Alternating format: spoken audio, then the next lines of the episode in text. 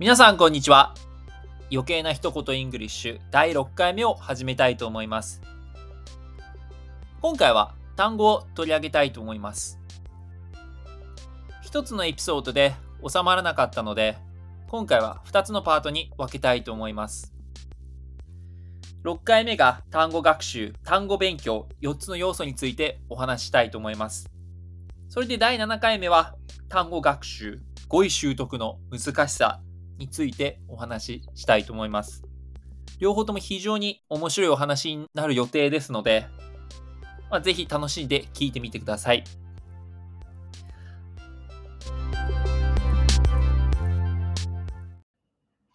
それでは早速なんですけど、単語の4つの要素のメリットについてお話したいんですけど、4つの要素を押さえると、ライティングとスピーキングで使える記憶の定着を身につけられるっていうのがあのあります。まあ、基本的にね、皆さんが覚えているのは文法とか、リーディングとか、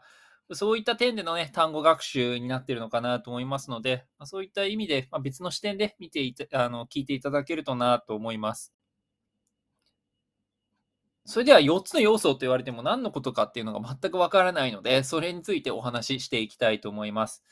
で、要素はどのような覚え方についてなので、あの、お話ししていきますね。要素1は英語から日本語です。英語から日本語で覚えてもらう感じですね。まあ、これは結構あの、中学校とかね、高校のね、期末テストで多いんじゃないかなと思います。まあ、あの場所によって変わりますけど、まあ、僕が教えてたあの中高では、あのそういった期末テストで、英単語からあの日本語の意味を書くっていう、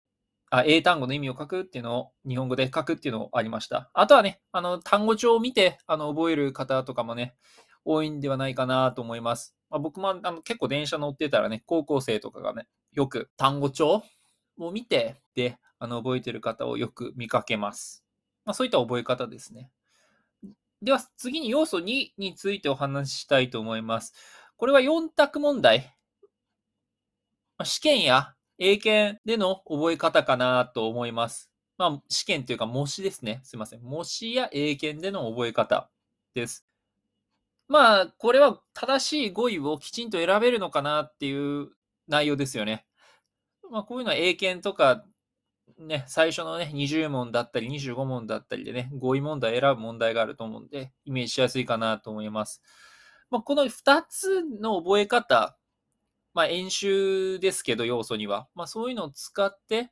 あの、覚えてる方って非常に多いと思います。で、要素3と要素4をやってる人が少ないかなっていうイメージがありましたので、あの、今回紹介できたらなと思います。それでは要素3は何かっていうと、日本語から英語です。日本語を見て、あの、英単語を書く。それで覚えるっていう感じですね。まあ、これ僕が教えてる中学校、高校の単語テストで、あの、書きで覚えてたんですけど、まあ、非常に僕は効果的な英語の単語の覚え方だと思っています。じゃあ、要素4について、まあ、これは音から英語を覚える覚え方です。まあ、音声で結構ついてたりしますよね。まあ、単語帳だったら、まあ、高校生だったら、夢単とか、聞く単とか、ターゲットとか使ってますけど、まあ、最近アプリがね、非常にね、豊富で、まあ、そういったアプリで音で聞いて、英語の発音を、あの、発音を覚えるっていうのがよくありますよね。で、僕はこの4つの要素の覚え方すべてを覚えると、完璧な単語のマスターをした状態だとあの思ってます。まあ、非常に面白いのが、僕、この大学の単語テストで要素1、2、3 3を含めて単語テストしてるんですね。まあ、ちょっと4番はちょっと難しいので、音から英語はちょっと難しいなと思って、1、2、3入れているんですけど、まあ、生徒によってね、あの生徒箇所が異なるんですよ。まあ、例えばですけど、英語から日本語にするのが得意で、そこは満点だけど、4択が苦手で間違える。で、あとは、ま、日本語から英語の勉強、練習しなかったから、あの、できないとか、あとは日本語から英語の勉強ばっかりしちゃって、で、4択問題ができないとか、文章で覚える練習はしてないとか、日本語か、英語から日本語にするのが逆に忘れてるっていうのも、あの、見受けられて、あの、まあ、生徒によって、あの、なんていうんですかね、正当する箇所が違う。で、僕はあの、日本語から英語が正当してる箇所は、あ、人は他も合ってる割合が高かった印象があります。ここから要素1、2、3、4のメリットについてお話ししていきます。まあ、どうどういう効果があるかってことですね。要素丸1なんですけど、まあ、英語から日本語ですけど、リーディングの速読力がつくと思います。 TOEIC やってる方とか、金のフレーズとか、あの、読んでる、まあ見てる方いると思うんですけど、そういった意味でね、日本、英語から日本語でね、よく覚えてる方が多いと思うんですけど、まあそれで素早く英語から日本語にできるので、理解できるのかなって思います。まあ、素早く読めるようになってきますよね。その英語から日本語を分かると。で、要素2、4択問題なんですけど、これは、まあ、リーディング？これもリーディングだと思うんですけど、あと文脈理解が、あの、できるようになるのかなと僕は思ってます。まあ、例えばなんですけど、まあ、4択問題で、カッコレインだがあったとします。OK かな？カッコレインがあったとしますね。あの、そこで、あの、カッコに入るのが、あの、カッコ4択問題で、メニーとかストロングとかヘビーとかあって、どれが答えですかっていうのが問題があったとすると、ヘビーレインが答えですよねっていう、メニーレインとかストロングレインは言わないですよねっていうコロケーションをね、覚えることができるのかなと思います。それでね、あの、しっかりとしたね、あの、どういった動詞を使うとか、どういった形容詞を文脈で使うかっていうのがわかる。あとは文章でどれが適切な単語なのか。まあ、文章の流れが分かってくるって感じですかね。まあ、感触をあの起こすだったら throw a tantrum って言いますけど、throw 投げるを使うんだとかね。そういった感じで、あの、実際に動詞、コロケーションを覚えること。まあ、日本語でもあると思いますけど。まあ、そういうのを覚えられる。で、要素3は何なのか。日本語から英語ですね。それはライティングの瞬発力がついてきます。ライティングの瞬発力。なので、あの、実際にライティング書いてても、結構あの、英語から日本語だけだと出てこないんですよ。騙すっていう単語があるんですけど、まあそういうのを騙すっていうのじゃなくて、騙されやすいってどうやって言うんだって思うと、あの書きで覚えたおかげで gullible っていうのがすぐ出てくるとか、騙されやすいっていうのをすぐ出てくるとか、まあそういった意味であの非常にあの効果があったのかなと思います。で、要素4の音から英語は、まあ、リスニングとか発音ですよね。あとはスピーキングの瞬発力もつくと思います。3をできるようになったら、日本語から英語、日本語からスピーキングに変わるのかなと思いますので、まあ、これ非常にね、あの効果的なのかなと思います、僕は。なので、3、4を僕はあの、よくインスタグラムとか見ても時間の無駄だとか、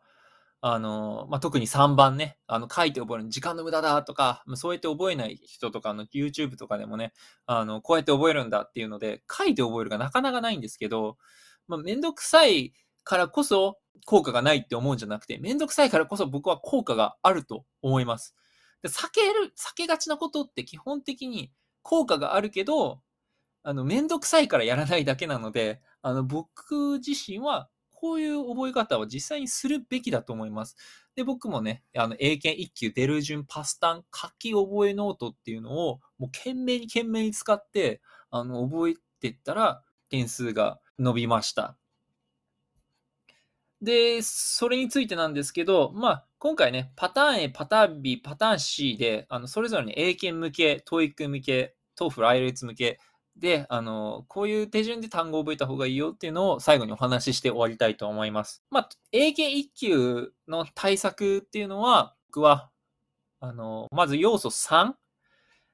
日本語から英語で覚えた方がいいと思います。で、先ほど言った英検1級デルジュンパスタン、書き覚えノートを使ったんですけど、何がいいかっていうと、英検準1級、1級って似たような単語がめちゃくちゃ多いんですね。非常に似た綴りの単語があるんですけど、そういう綴りが似てるのを対策するのって、書いて覚えた方が覚えています。U と A の違いとか、そういうのも書いて覚えてるおかげで、こっちのパターンはここの意味だなとかいうのがわかります。で、その後に単語を覚えた後に、要素2をやると、全然覚えてないんですよ。あのー、覚えてないっていうのが、日本語の意味を全然覚えてないんですね。なので絶対間違えていきます。あの、4択問題で演習していくと。ただ、ここで効果が出るのが、要素1をやるときです。日本語の意味がすぐ入ってくるっていうのが、あの、ポイントです。要素3をやってるおかげで、この単語見たことがある。うわ、何だったっけなっていうのが非常に強いので、あの、要素1をやるときに、まあ、英語から日本語やるときに吸収が早いです。なので僕はこの3、2、1の順番でやると、英検、まあ、リーディングですけど、あの非常に効果的だと思います。まあ、要素4はまあ時間があれば、音もやればいいと思いますけど、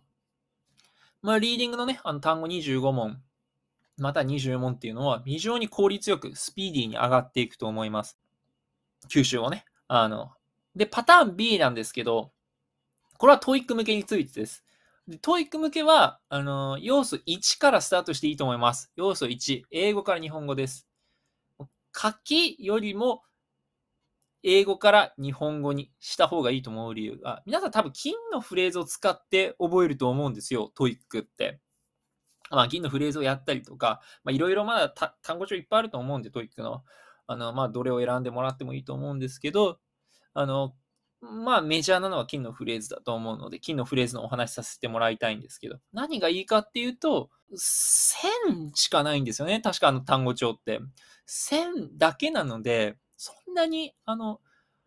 書いて覚える必要はないのかなと思います。線ぐらいだったら、本当に英語から日本語にした方が、確かに早く覚えられる人は覚えられるのかなと思います。で、その後に要素4を入れるとさらに効果的。音で覚える。なので、多分1000ぐらいだったら、書いて覚えるよりも音で吸収して覚える方が、リスニングにもつながりますし、合意問題、あの、101番から130番、ま、まあ、大きく言えばパート5、パート6の146番までって合意問題含まれていると思いますので、そういう対策にもなっていくのかなと思います。で、要素1と要素2、4を、あの、しっかり金のフレーズを網羅した後に要素2をやると、あの、実際、演習ですね、要素2っていうのは。やっていくと、あの、非常にスピーディーに、あの、 TOEIC 点数が上がっていくのかなと思います。で、最後パターン C の TOEFL と IELTS は、もう僕は1、2、3、4全部やるべきだと思います。あのー、楽して点数を上げようとすると、 TOEFL、IELTS はうまくいかない。特にスピーキングも含まれてるし、ライティングもあのしっかりあの含まれてますので、そういった意味では、遠回りこそが近道。僕のあのネイティブの友達とか、英会話の先生とかにも聞いたんですね。どうやって単語を覚えたの？って、やはりあの書きで覚えたって言ってました。まあ、違う点は、あの意味のところが英語で書かれてるのを英単語にする感じですよね。まあ、日本人も漢字を覚えるの書いて覚えてましたよね。そのイメージだと思います。あの、書いてしっかり覚えることっていうのは、やはり大事になってくると思います。でね、この、あのー、要素3と4を含むことで、まあ、ライティングとスピーキングに非常に僕は直結していると思いますので、まあ、非常に効果的。ただ、あの、先ほども言いましたけど、書けるまでに非常に時間がかかる。で、要素3だけをしていると僕もさ、なんていうんですかね、先ほども言ったと思うんですけど、覚えてない。いざ4択問題をその後にして、日本語の意味を確認することで、意味が入りやすくなるけど、3だけすると効果は薄いです。まあ、書きだけやってもダメっていうね。その、だから、要素すべてを、あの、3、2、1で含むと効果が出るとか、まあ、いろいろ、その、要素一つだけをやっても効果が出ないっていう、いろんな覚え方を含むと定着していくっていうのを知っていただけた。いかがだったでしょうか？非常に単語というのはね、奥深くて、あの、僕もいっぱいお話ししてしまいましたけど、あの、僕自身、あの、非常に単語を覚えるのが苦手で苦労しましたので、こういった内容でね、あの、シェアできて、本当にね、非常に僕自身楽しんで話してるので、長くなってしまったんですけど、またね、あの、次回も第7回目でお話しするのを非常に楽しみにしています。So thank you so much for listening to my podcast. So see you next time. Bye bye.